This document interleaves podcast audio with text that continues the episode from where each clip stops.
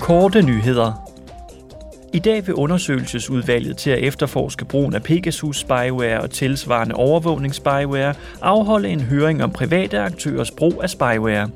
Høringen vil samle medlemmer af Europaparlamentet og en række eksperter.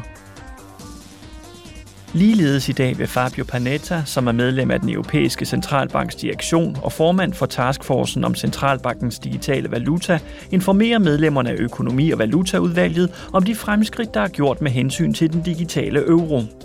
Den digitale euros indvirkning på den finansielle stabilitet, pengepolitikken og betalingstjenester mangler stadig at blive vurderet.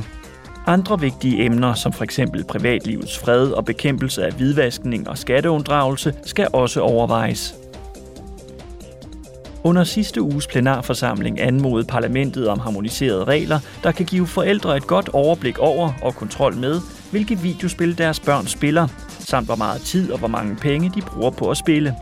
Ifølge parlamentsmedlemmerne skal gamere beskyttes bedre mod manipulerende praksis og afhængighed.